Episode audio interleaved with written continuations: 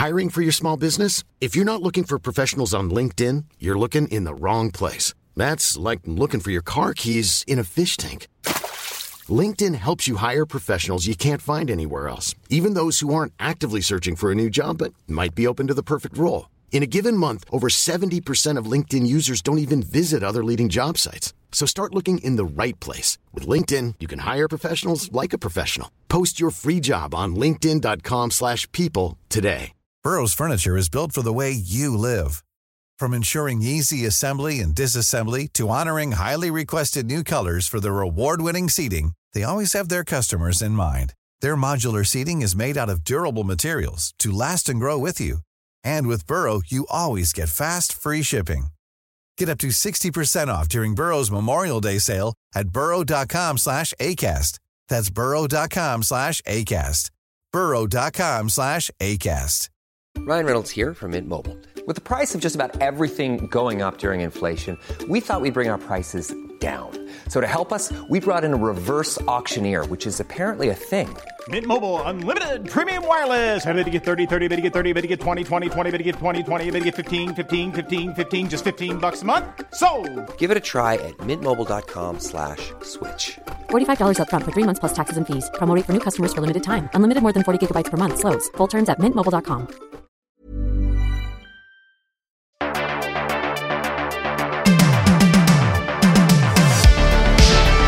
Syndicate, a film and TV podcast. From our screens to your watch list, we gather to share and discuss your next favorite. Join us as we want you to spend less time scrolling and more time watching. And now, here's your host, Armand Haddad. Hello, and welcome to Syndicates, where we want you to spend less time scrolling and more time watching. I'm your host, Armand Haddad, and welcome to episode 9. This season, we are exploring the hidden gems of films, or films we probably passed over watching. Joining me in the studio today is Allie. Allie, thank you for coming on the show. Hey, thank you for having me. Currently, Allie is a graphic designer here in the Chicago area. However, you probably know Allie best for her online persona, Juicebox Online, and for being one third of the gaming stream team, Daddy Killers. So, Allie, tell us more about Daddy Killers and your Twitch channel. Sure. People ask us all the time, how did you guys become the daddy killers? I like to keep it mysterious and be like, mm, maybe it's like Lady Killer.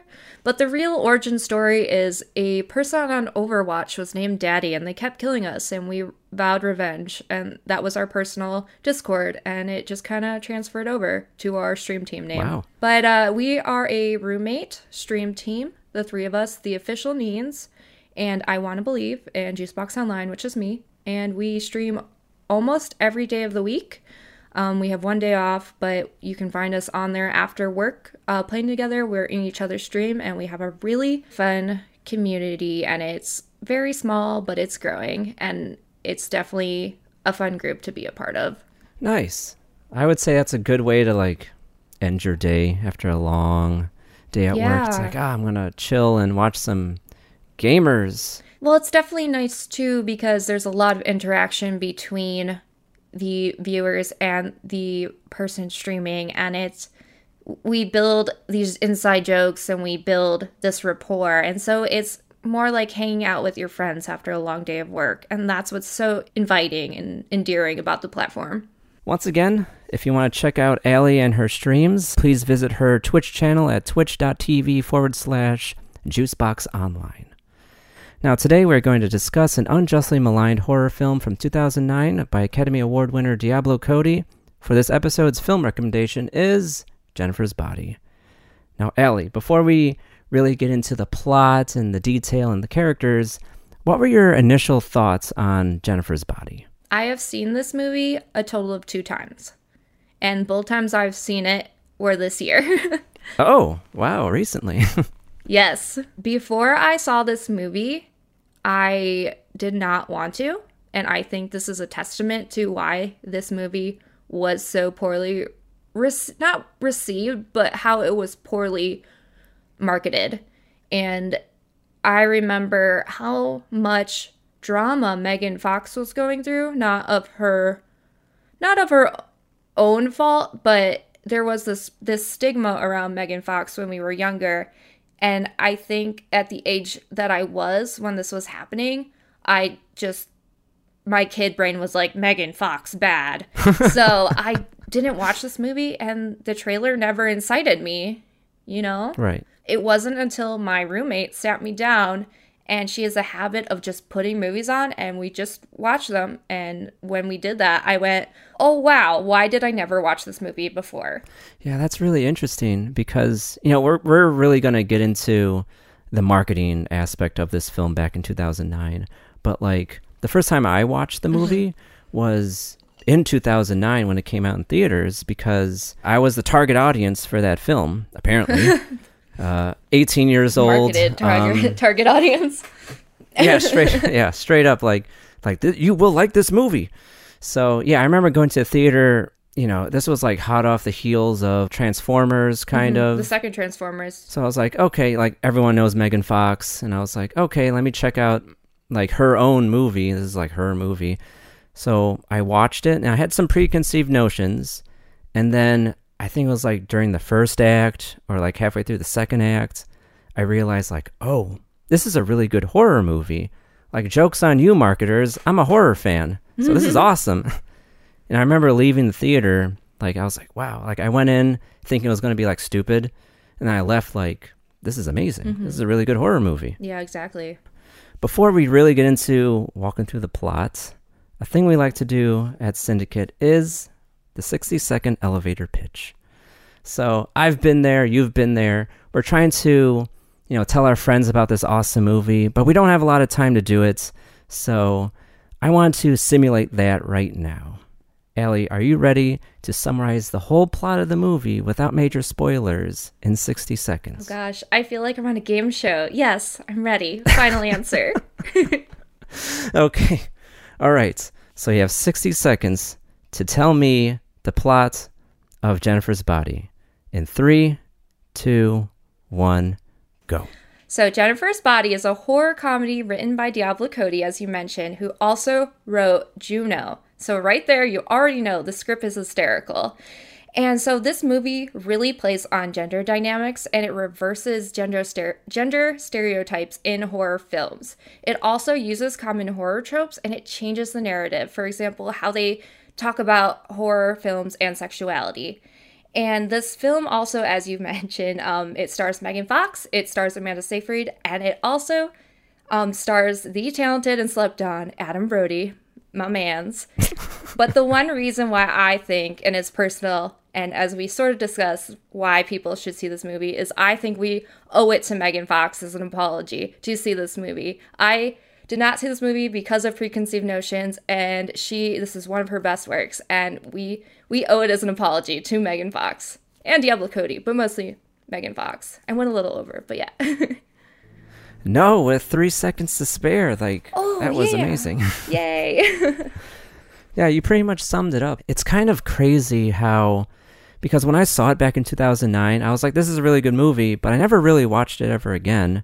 And like now there's like this resurgence, you know, mm-hmm. over 10 years later. And I can't believe that people are talking about this movie and have such high regard for it. And it's not nostalgia because like, like you just saw this movie, like you mm-hmm. don't have any nostalgia for it. So it's like people like actually take it on its laurels and be like, "Hey, this is a really good movie and you should check it out." And it has a good message too. Definitely. And side note on the marketing, the way this film was marketed, like we said earlier, uh, Megan Fox was like the big driving force of the movie, and she's super popular because of her roles in the Transformers movies. Yes, she 2007 was Transformers and then I believe 2009 was Transformers 2 when all that was happening. So they grabbed Megan Fox um and although this is a woman-driven production team and a women woman-focused cast, a male board of marketers marketed this and I believe uh, Diablo Cody said it. They wanted to market this for women, and one of the marketers just emailed back the three words like Megan Fox hot, and that's that was their vision for the marketing. Just total objectification. It, it just blows my mind how the marketing team chose to go in that direction. You know, in hindsight looking back, like right now, like true crime is like very, very popular, and the main demographic for that type of media is women. So it makes sense to market this movie towards women. Like it's a it's a mm-hmm. female driven movie, and it has mm-hmm. to do with women. But it just blows my mind that the marketers chose to go in that direction. Like, oh, like Megan Fox, she's attractive, so let's market this towards men. And I think they really missed the mark. Definitely. What's really strange to me is that this is the follow up to Juno, not story wise, but Diablo Cody's script. So, how did they do so well for Juno? Like, obviously, it's a different marketing team, but like Juno was marketed towards women, motherhood, but how could this not translate over to her next film? Yeah, I think there was a notion that girls wouldn't like horror movies. Mm-hmm. So I guess they wanted to market it towards young guys. But the way they did it, like, totally didn't translate. Like, to prepare for this episode, I watched some old trailers Oh, yeah. from the movie. And, like, this happened to me so many times where I'm, like, rec- recommending an older movie. Like, oh, check out this movie. Let me send you the trailer. And I look for a good trailer. And they're all stupid. I'm like, Oh. this is not what the movie's about. Like, at all, the tone's off. Like, they kind of, like, repackage it in this weird way to appeal to the lowest common denominator, and that's what they did with Jennifer's body. They made it seem like Needy is jealous of uh, Jennifer, and like all the guys want to be with Jennifer. Yeah, I actually watched the trailer right before we hopped onto this together, and I just I was taking notes, and they included almost every scene where Megan Fox is starting to unzip her clothing, and of course the scene where they go where um not to get ahead of myself, but the the uh the kiss between the girls, they allude to that. So it's definitely this like male fantasy that they're trying to bank on. So of course the movie's gonna not do well when they don't get that, you know? Right. And it, like the trailer makes Jennifer out to be like this like succubus or something, this like sexy lady coming for all the men, and it's not. It's not what you get. Exactly. Like there is a sexual nature to it, and that's very central to the theme and to um, Jennifer's character. But it's not for the male gaze. It's a commentary on both the mythology of the succubus and also some larger themes that we're gonna espouse upon soon. But like, it just blows my mind how they just took all those scenes out of context to weave a different narrative to sell it to people. In retrospect, watching that trailer, it just kind of hurt a little. It just feel it feels like it failed. Yeah, I looked at the box office numbers and didn't make a lot of money. No. Like like if I was a studio exec, I'd be like, "Whoa, okay." You know, you win some and you lose some. like, whoops. so, going into the plot, the movie opens up with a girl in prison. We don't know who she is, but uh, we're getting a monologue from her, and all we know is that she's really strong and she's a bit unhinged and she's placed in solitary. What did you think about that intro? It's definitely very off-putting, especially if coming from Mean Girls Amanda uh, Seyfried, you know? Yeah. So you're used to this dumb kind of blonde role. Because I've just rewatched this from having watched it a few months prior, the beginning's a little confusing, especially when the marketing has pictures of Megan Fox everywhere. So you sort mm-hmm. of come in with this who is this strong chick? I thought this was about this other strong, crazy lady. Right. So it, it, it starts you questioning, which is a fun hook, but it is a very jarring opening, especially when it's what you've been led to believe from the trailer is like this starts in this is a high school film. You're like, why are we in prison? Right. It's not even like juvie. It's like straight up prison, like Orange is the New Black prison penitentiary. exact that's exactly what I thought of when she was in prison. I'm like, Orange is the new black. That's yeah. So, yeah, we're introduced to Amanda Seyfried's uh, character. Her name is Needy, and uh she's in prison. We don't know why. Something went wrong, and she has a friend, and her name is Jennifer.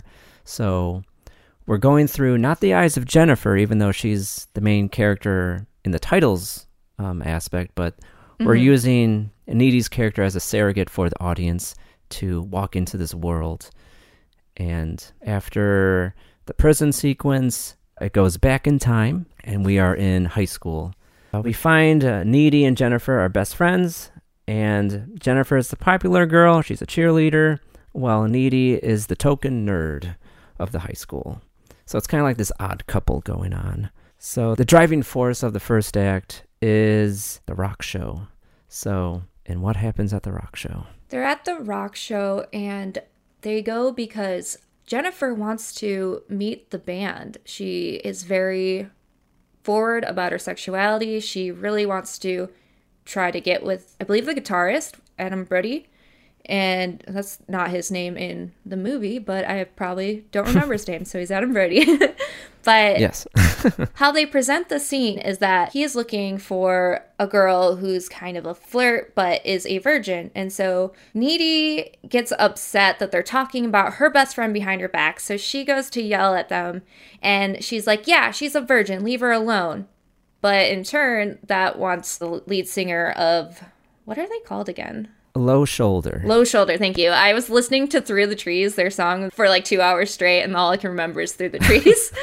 but so so that makes them want to target Jennifer more. So it's this fun dynamic of cat and mouse, but there's two different objectives for the two characters involved. they go with like two very different intentions. Mm. You know, like you said, Jennifer wants to hook up with the guitarist, thinks he's cute, while Needy pretty much is just going because Jennifer's dragging her there. Mm-hmm. And to note on that, I really enjoy the moment before this because I really enjoy how Chip is portrayed more as feminine. In in major movies, I feel like Chip's character would be a woman. It would be a woman being like, "Oh, you're always out with your friends. We had a date, blah blah blah." And I really enjoy how Chip has all these more feminine qualities, and I think that's one of the gender dynamics I had mentioned in my pitch.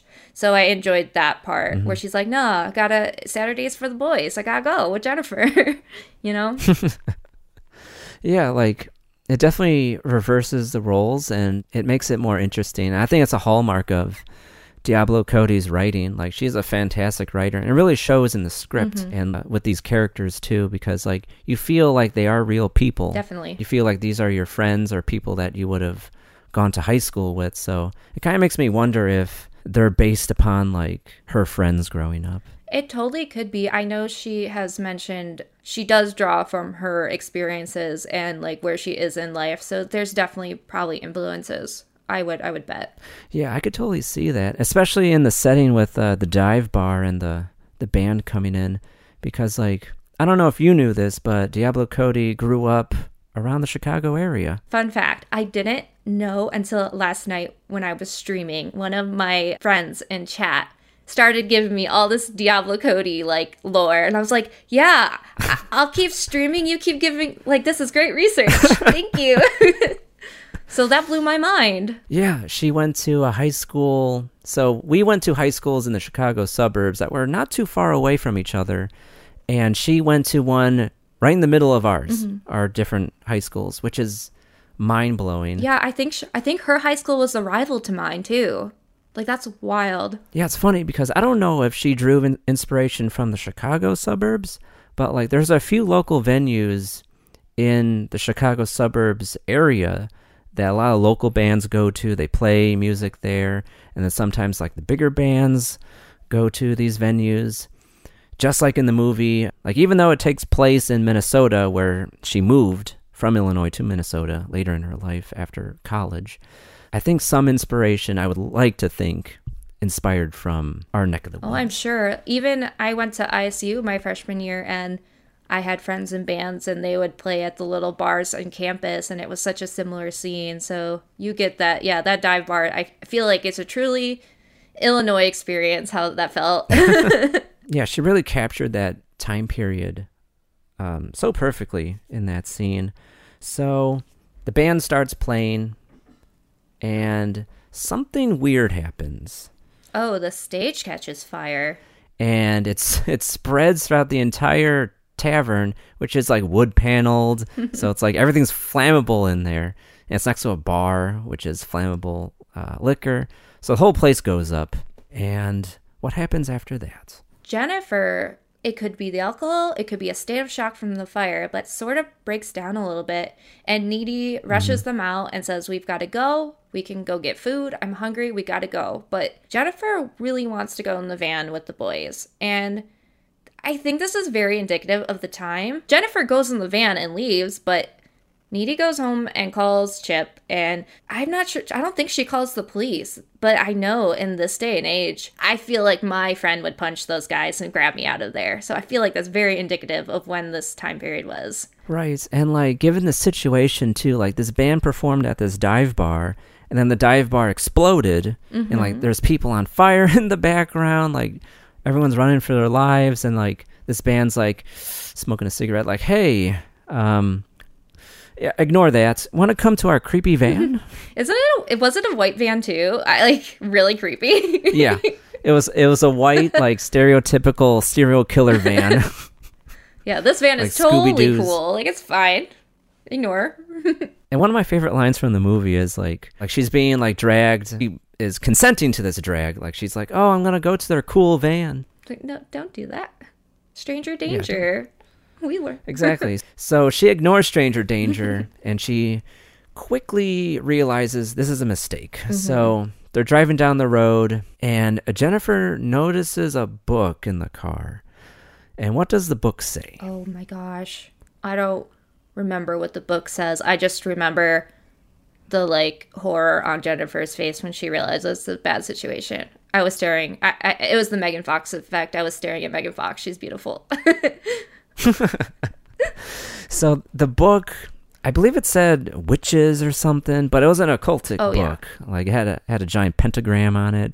So quickly Jennifer realizes uh, something something's not right here, and you overhear the band uh, muttering to themselves like, "Is she a virgin? Are you sure she's a virgin?" oh yeah, I'm totally a virgin. She says.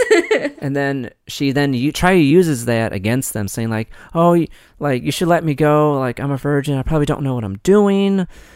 And they're like, "No, you're perfect for what we need right now." And so that scene, I believe, fades to black or cuts to needy. Like we don't really know exactly yet what happened, but what we do know is what happened later on that night when Jennifer reunites with Needy. So what exactly happened there? So Needy's on the phone with her boyfriend Chip, and she doesn't exactly know what to do. Jennifer has not come home yet, and she's really scared. And then she hears noises in her house, so she decides to go check it out, and she sees Jennifer just eating what she can out of the refrigerator. And she goes to talk to her, and Jennifer just vomits this black goo got bile out at Needy, and Needy is mortified. And they have this exchange where Jennifer says, like, Are you scared? and then runs away. And Needy's freaked out and spends the rest of the night cleaning the floor and trying to believe if this actually had happened. Right, because you would think that's a nightmare. It's like my friend didn't possibly come here and act like a monster and throw up like black goo all over mm-hmm. my kitchen floor. That's a very jarring scene. It really sets the tone for the rest of the film. It's like, oh, like we we crossed the point of no return now. Like Exactly. we're invested in the movie. Like we have to see how this story unfolds. And before we continue, I do want to note that I think a central theme that's prevalent throughout the entire movie, from the band to what Jennifer will become, this uh, sense of sexual predation. Because, like, the band, they had a goal. They're like, that's the girl we want. Like a predator targeted her. We're going to use her. Very creepy. Definitely sets up the villain, sets up the tone for the whole movie. Yeah, I believe Megan in her interview also said watching it back, she realized how that scene made her feel in the moment with everything that was going on in Hollywood, how she was being objectified by men left and right. And Right. she really could see those emotions she was going through in her portrayal. And I, I, I, I 100% agree with um, what you're taking from it. Like it's just interesting because during the time I don't know if Diablo Cody was like privy to this knowledge, but like this was when Hollywood was quote unaccountable for what they were doing. Yeah. This was pre Me Too. This was pre Harvey mm-hmm. Epstein. Like, people Harvey Weinstein. Weinstein, sorry. Harvey, this was pre Harvey Weinstein. It was a lot of powerful men were not being held accountable for their actions. Yeah, and now they are. Like Harvey Weinstein is now in jail. Jeffrey Epstein, that you mentioned by last name, even though justice didn't get served with him, but he Mm-hmm. is dead. So hopefully, the rest of the people that are in cahoots with them will also go down. Yeah. But time will tell. So back to the movie. Yeah. Following uh, this night with Low Shoulder and the the tavern burning down, the town is traumatized and the high school is traumatized because a lot of students were at that show when it burned down and a lot of them got killed. There's this air of trauma waving through the high school and we get this awesome cameo that I did not expect to see. And it's J.K. Simmons. He is the professor for Needy and uh, Jennifer. I was like, what? He's in it? And to note, at the scene prior, Chris Pratt was also at the bar. yeah. There's a lot of good cameos. Yeah, whoever did the casting for this movie, like, good job. I know it was a woman. I forget her name though, but You said the name. I'm I'm bad with names, but he was wasn't he the father in Juno? Like they got some of the Juno actors to come back. J.K. Simmons. Yeah, I know him best for his role in Spider Man, uh, Peter Parker's boss. but yeah, he's a fantastic guy.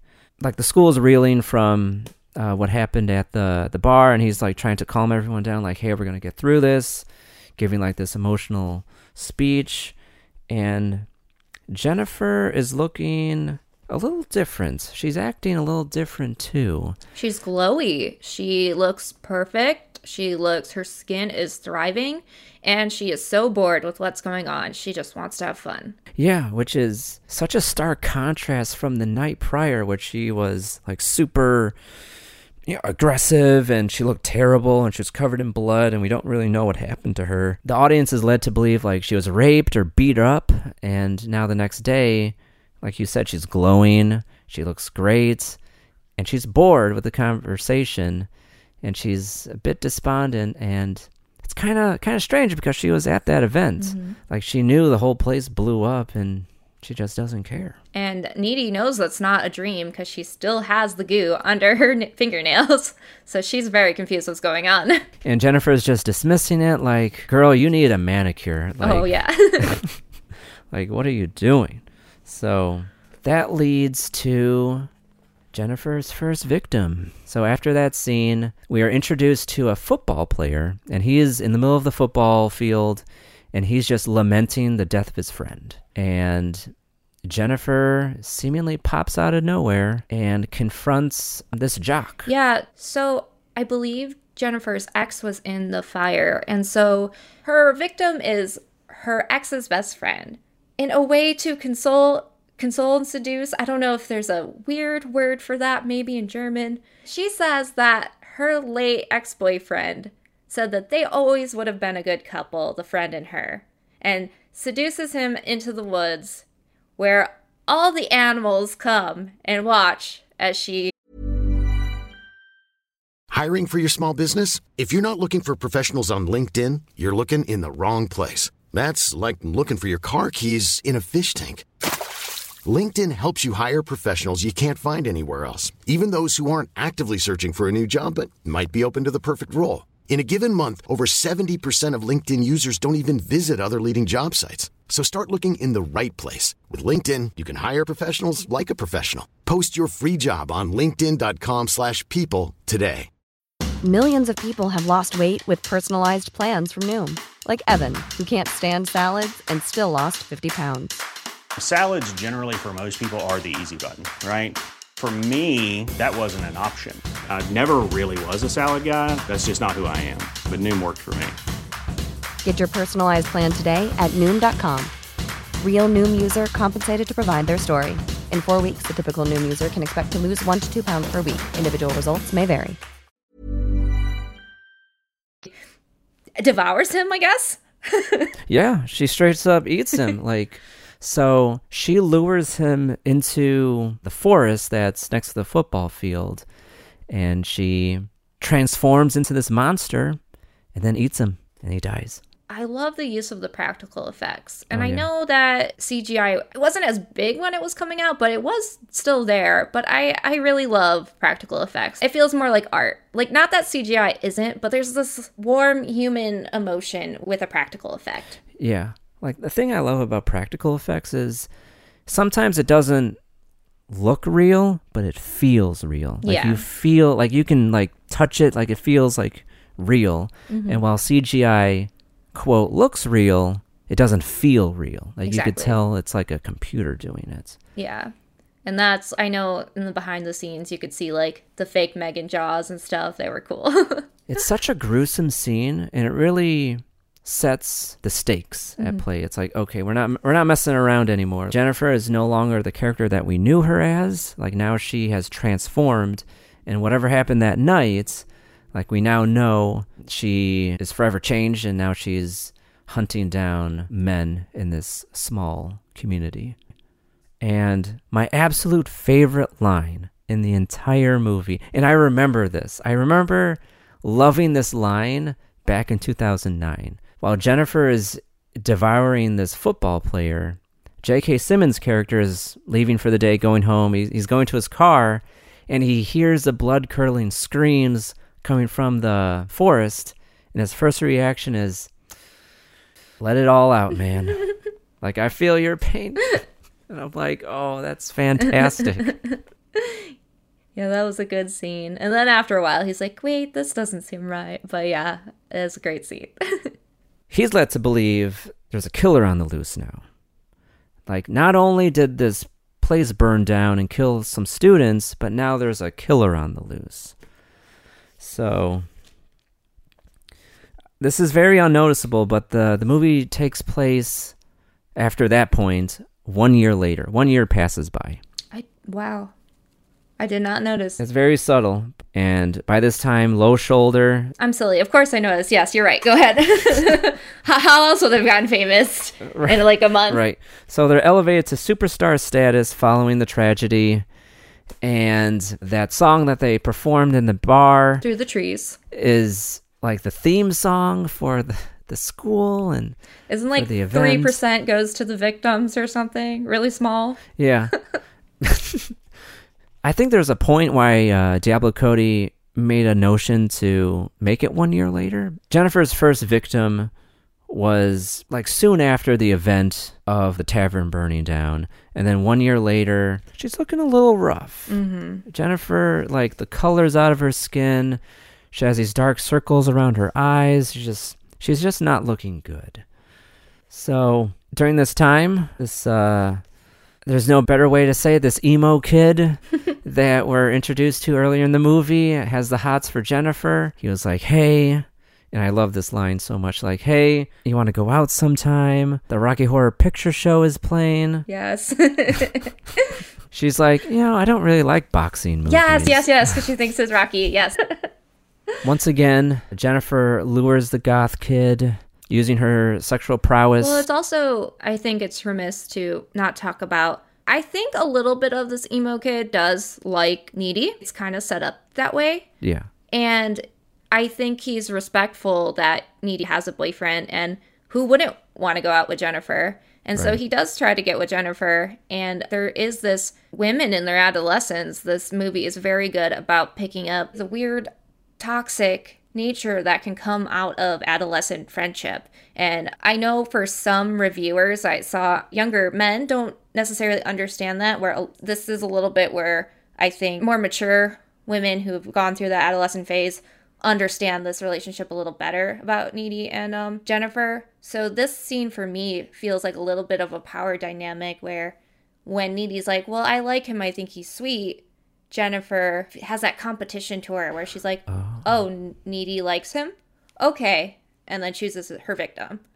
No, you're totally right. And that character attribute to Jennifer reverberates throughout the entire movie. That's how you know Diablo Cody is such an excellent writer, is because those little setups have payoffs by the end of the movie. Exactly.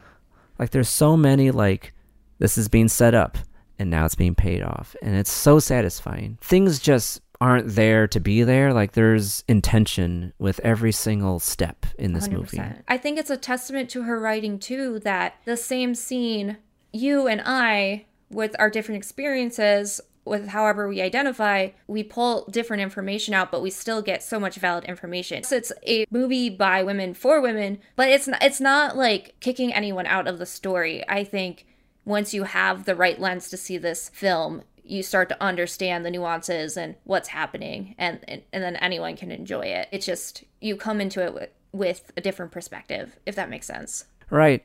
And like it's brought to another level with the subtleties in the acting from Amanda Seyfried, uh, Megan Fox. It's a great movie, and I don't understand why it's so maligned. Because it's so maligned is what makes it such a, a hidden gem.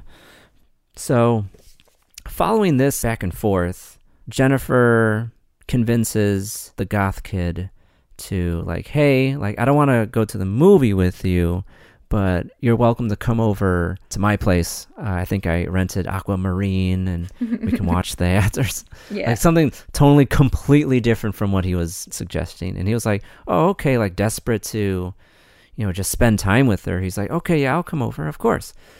And so the following scene is such a perfect snapshot of the two different characters of Jennifer and Needy. Mm-hmm. So what happens next, Allie? correct me if i'm wrong but i know we get this cut of emo kid driving with the like juxtaposed like i can see clearly now the rain is gone song so he's excited Yeah. to go and like there's this light in his life kind of thing and it's a really fun scene but mm-hmm. also we have the scene between chip and needy where they plan to have sex together and it's really clunky and funny at the beginning because like they don't normally talk about getting the condoms or like she's like put it in and that's like i think one of diablo's favorite lines.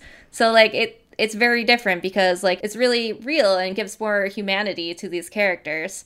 And so they're experiencing this. So there's this this uplifting moment of like the people being together and then the emo kid and jennifer and then the scene flips where he's realizing the emo kid that this is not quite what he thought was happening and he's scared and jennifer is starting to do her seduction and needy is having these visions while she's having sex with chip and chip not noticing anything is like oh she's screaming because it's so good but she's like in terror because she's seeing visions of the the dead victims and Jennifer how she saw Jennifer that night at her house.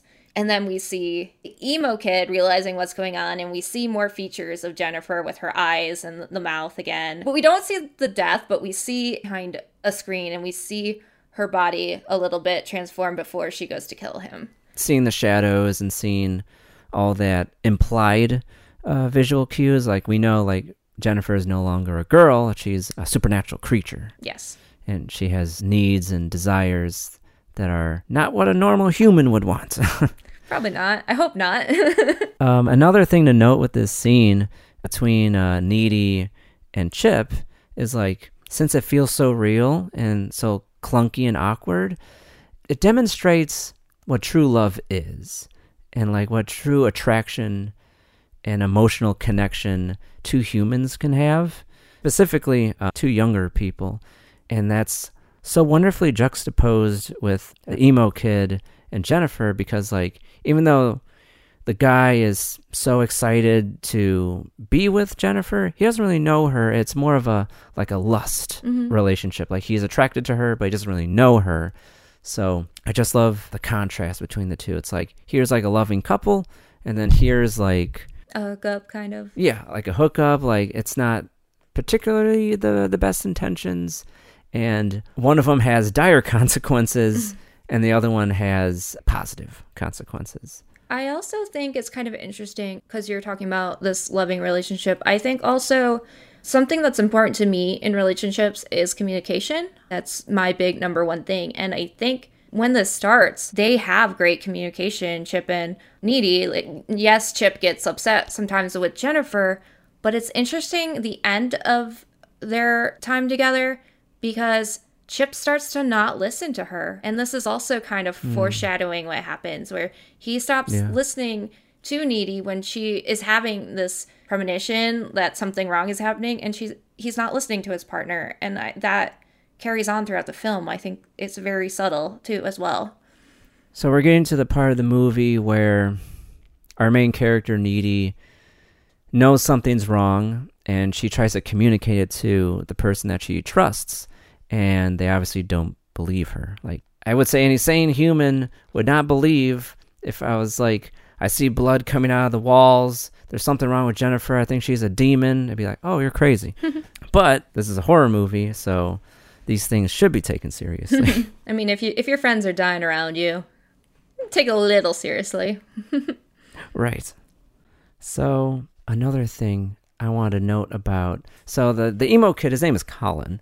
When Jennifer is eating him, the camera focuses in on Colin's hand, and he's holding a rosary, which then goes with the theme of uh, the occultism. I don't know if Colin was religious or anything, but at the end, he was holding on to something as a, a, demon was was killing him. Yeah. So I thought that was very interesting, like visual storytelling.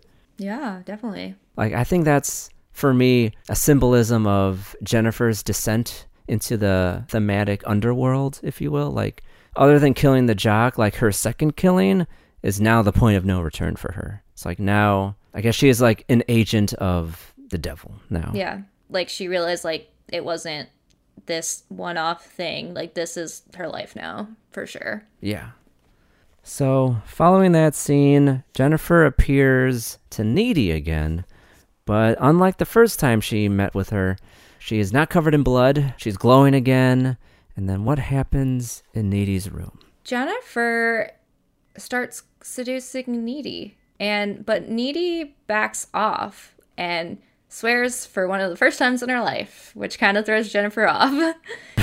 but they, they get into a, a real fight, and he tells her to leave. And uh, Jennifer jumps out the window. yeah, and then before she jumps out the window, she does the, I guess, the exposition dump. So she explains. Oh, yes. Yes, yes, yes. She explains what happened that night. So we know what happened that night. Yeah and it's such a great reveal because like you kind of know what happened but like this like confirmed it it's like this is what actually happened that night would you like to explain it yeah the band low shoulder they didn't necessarily want a virgin because they're skeevy perverts they needed a virgin for a ritual sacrifice so they could propel their career and become famous so there's this scene which is it's just so I hate to say it's so good because it's so disturbing, but it's such an interesting scene where she's on the ground begging for her life mm-hmm. and they're around her singing Jenny 8675309, which a lot of people don't know anymore, but Yeah, one hit wonder. Yeah.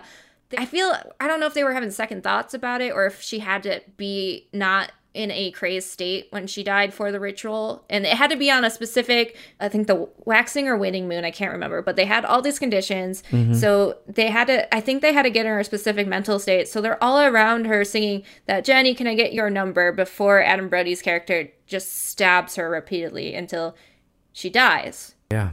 However, because she was not a virgin, the ritual works sort of. The band, their request was filled because the requirements for the sacrifice was not met and she was not a virgin, she became this demonic succubus sort of creature. This demon inhabited her body. Mm-hmm.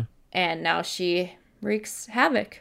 I also don't know if it was a condition of their sacrifice, but so the town is named Devil's Kettle, very on the nose, mm-hmm. and it's named after the waterfall. Like I said earlier, with like setup and payoff, that's like said in the beginning of the movie, and it's like I wonder if that's just world building for world building's sake, but it's not. It's because like she is being sacrificed next to that waterfall. So I wonder if that waterfall, if the band knows, if that's like a nexus between the dimensions between our world and the spiritual world and they'll win favor of the dark one if they do it there as opposed to any other spot. Yeah, it's a it's a very powerful scene and it's very interesting. I um I do on my own time want to see if this ritual is based on anything. A couple of my friends and I actually do research into occultism and witchcraft. So mm. this scene was very interesting for me since I I do a little of cleansing my crystals on the full moon and stuff like that. I think it is based upon it because knowing Diablo Cody's love for horror, she probably did some research onto actual occultism and ritualistic mm-hmm. sacrifices. So she probably went down the rabbit hole to make her her villains authentic. yeah, Diablo Cody, please give me your grimoire. Thank you. So, speaking of demonology, like after she's being sacrificed and she is reborn as a succubus, Needy does research on demonology mm-hmm. and she learns about the succubus. So, she learns all about how to defeat them, which is a knife through the heart, and she's explaining it to Chip. And this is the second time she explains the severity of the situation to Chip, and Chip doesn't believe her. Mm-hmm. I believe this is the scene where they break up, right? It's a scene where Chip is like asking her out, like, "Hey, would you go to the dance with me?" And she's like, "You know, the demons are here in the high school, and they're trying to eat us." Yeah, we've got a little bit bigger problems than a school dance. But my mom wants pictures, and I bought a corsage. It's twelve dollars. That was a lot in high school. That was like money for a while. yeah, they break up. Chip doesn't understand the severity of the situation, and it's actually Needy's advice. Like she was like, "I think we should break up for our own safety." And of course, Chip doesn't take it well. I think the like one of the next scenes is one of my favorite moments of the film. I just really enjoyed when he's getting ready for the dance because he decides to go despite Needy's warning. I love how his mom comes in and gives him the pepper spray. Yeah. As a woman, I never personally have owned pepper spray, but a lot of my friends have. Their family members have given it to them. And I just, it's more prevalent for us to carry pepper spray. So just that moment with how men are being targeted, men are, you know, at night are going missing, and him taking care of himself and having the pepper spray, it was such an interesting role reversal. I thoroughly enjoyed that moment. Yeah, it's a great character building moment. Side note, I carried pepper spray at that time in my life. That's totally valid. Gotta protect yourself. Like, yeah, muscles, muscles can't beat pepper spray. So that, wow. That's like iconic. I'm gonna remember that line. It's like I'm buff. Well, I have mace. So, and then his follow-up line is like so perfect too, and I remembered it to this day because it's such an iconic line for me. Is like, so his mom is handing him the pepper spray, and he's like, "I don't need it. Like, I've been working out on the Bowflex." and I'm like, "Oh, I feel you, man. I feel you." so the dance is going on. Uh, Needy is by herself. Jennifer is by herself, and Chip is by himself. But on Chip's way to the dance, he is intercepted. And who intercepts him? Jennifer. Chip is walking alone because Needy's not going with him. So Jennifer, who had previously in another in a phone call to Needy, said to her, Chip's looking really good lately. She goes up to Chip and talks about Needy and her concern for him as a means to seduce him. Yes. And says, you know, I really care about you. Needy's going crazy. And they end up kissing on the field. And so then she goes to take him somewhere more private. envious. She wants what Needy has, or she's jealous of what Needy has. Someone alerted Needy that Jennifer was hooking up with Chip. Mm-hmm. She found the corsage mm-hmm. that he was talking about earlier on the ground. And we all know if you spent $12 on something, you're just not going to leave that lying around. Oh, no. so she knew something was wrong. So then Needy looked up and she saw an abandoned pool hall. It's a cool atmosphere for the, the final big battle. Yeah, it's a great set piece. It's like, we need a creepy place. Abandoned pool hall. Oh, okay, we're done. so Needy goes there and she finds Jennifer on top of Chip. Chip was pushing her off of him and said, like, this is not right, basically. Like, he does really care for Needy. He was backing off, and they totally have this cat fight, and Jennifer levitates, and I just love the moment where Needy's just like, she's just levitating. It's not that impressive. And uh, you have to undermine everything that I do, Needy?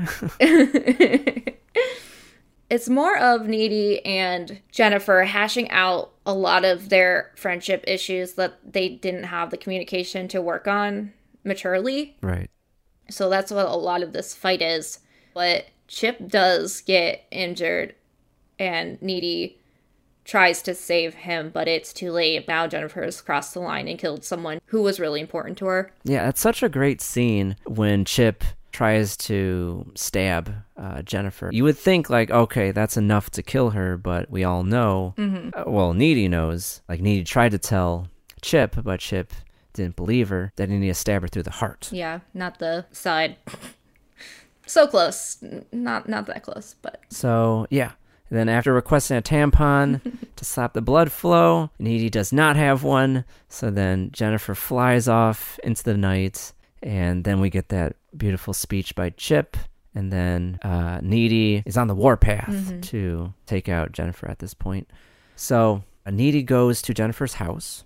She is applying makeup to her face. So even though she just fed upon Chip, she's already deteriorating.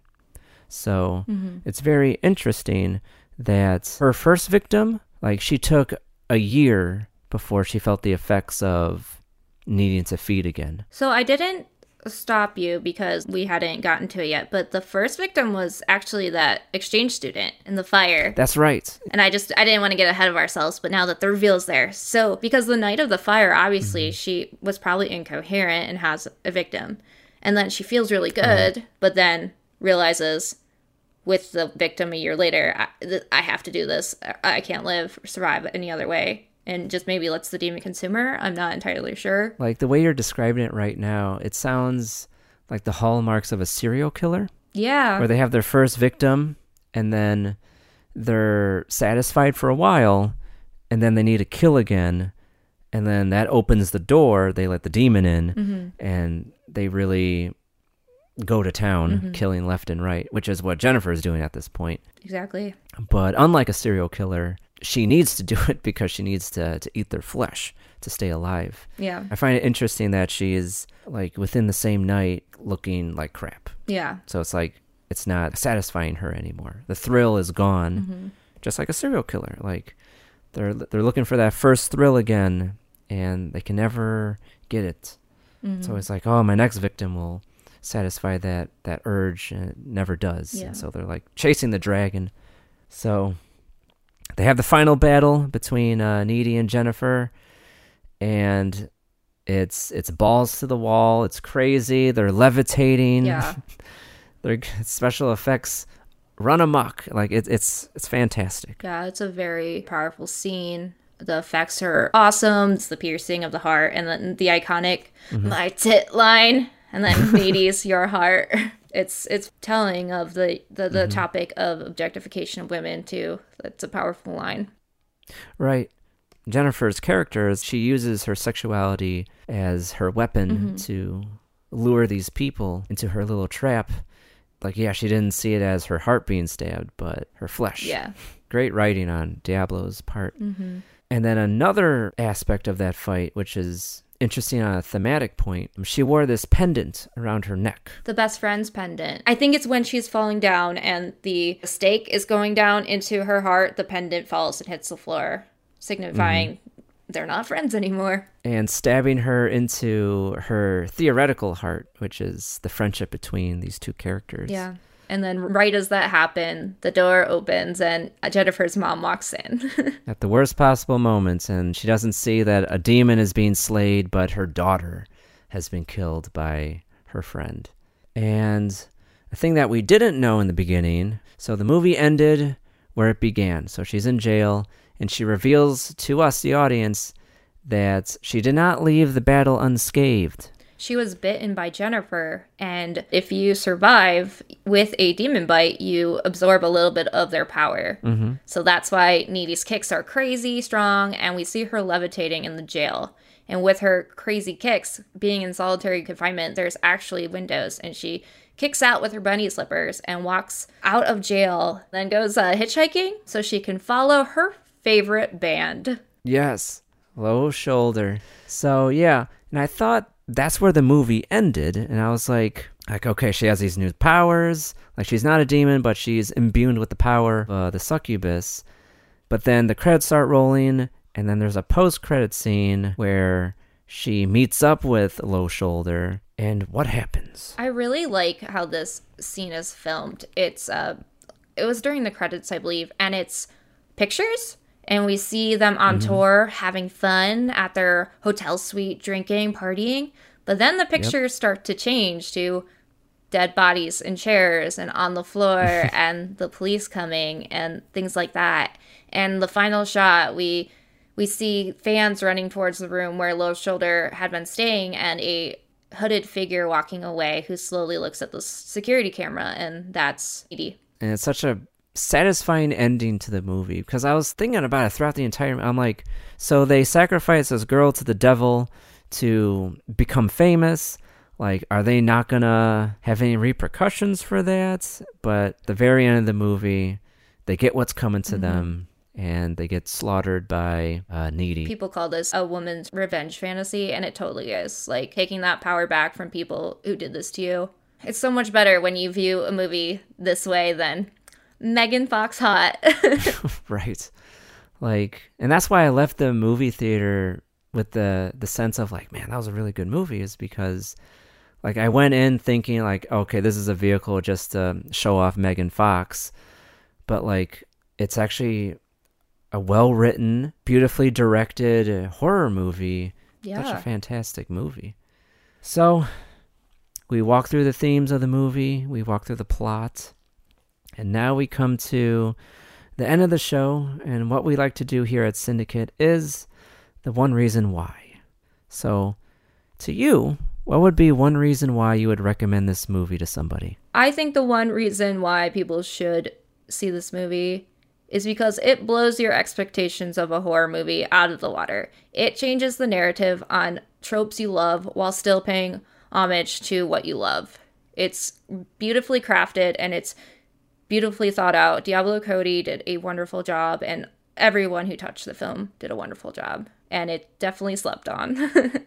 I couldn't have said it better myself. Like, for me, the one reason I would recommend this movie is because, like you said, it is a sleeper hit. Not a lot of people talk about this movie, but it's a it's a fantastic horror movie, and it really pushes the genre in a good way. It's definitely a good bottle of wine or like a good scotch. Now we can open it and enjoy it. The scotch or the whiskey, it was great. But now, but now it's so relevant. It's mm-hmm. so important today. I feel like this movie, it's so topical. It's it's time to uncork it. It's time to drink that scotch. It's, it's time. Yeah, like age definitely made it so much better. Oh, and that's yeah. such a great thing with horror in general is like a lot of horror, like the good ones, like get better with age. There's like the craft element to it that ages so nicely too. It's like ah, like you said earlier with the practical effects. So, yeah, it's such a beautiful story and I think Mom deserves the best, and there's no better place to shop for Mother's Day than Whole Foods Market. They're your destination for unbeatable savings, from premium gifts to show-stopping flowers and irresistible desserts. Start by saving 33% with Prime on all body care and candles. Then get a 15-stem bunch of tulips for just $9.99 each with Prime. Round out Mom's menu with festive rosé, irresistible berry chantilly cake, and more special treats. Come celebrate Mother's Day at Whole Foods Market. Flexibility is great. That's why there's yoga. Flexibility for your insurance coverage is great too. That's why there's United Healthcare Insurance Plans. Underwritten by Golden Rule Insurance Company, United Healthcare Insurance Plans offer flexible, budget friendly coverage for medical, vision, dental, and more. One of these plans may be right for you if you're, say, between jobs, coming off your parents' plan, turning a side hustle into a full hustle, or even missed open enrollment. Want more flexibility? Find out more about United Healthcare Insurance Plans at uh1.com. Planning for your next trip? Elevate your travel style with Quince. Quince has all the jet setting essentials you'll want for your next getaway, like European linen, premium luggage options, buttery soft Italian leather bags, and so much more. And is all priced at 50 to 80% less than similar brands. Plus, Quince only works with factories that use safe and ethical manufacturing practices. Pack your bags with high-quality essentials you'll be wearing for vacations to come with Quince. Go to quince.com slash pack for free shipping and 365-day returns. it deserves at least one watch. yeah. Ah, chef's kiss. Oh, yeah, absolutely. But that's it for this time on Cinedicate. We hope you enjoyed yourself. We've been talking about Jennifer's Body by Karyn Kusama. and written by Diablo Cody. Please check it out where it is available. And I'd like to take a moment to thank my guest Allie for coming on the show. Thanks for having me. It was so much fun. You can find Allie at twitch.tv forward slash juiceboxonline. And if you'd like to keep the conversation going, please add us at Cinedicate on your favorite social media platform. That's C I N E D I C A T E. If you have any questions about the program or even the media that we recommend, please reach out at info at cinedicate.com or visit the website, cinedicate.com. Until next time, stop that scroll, spend more time watching. Bye.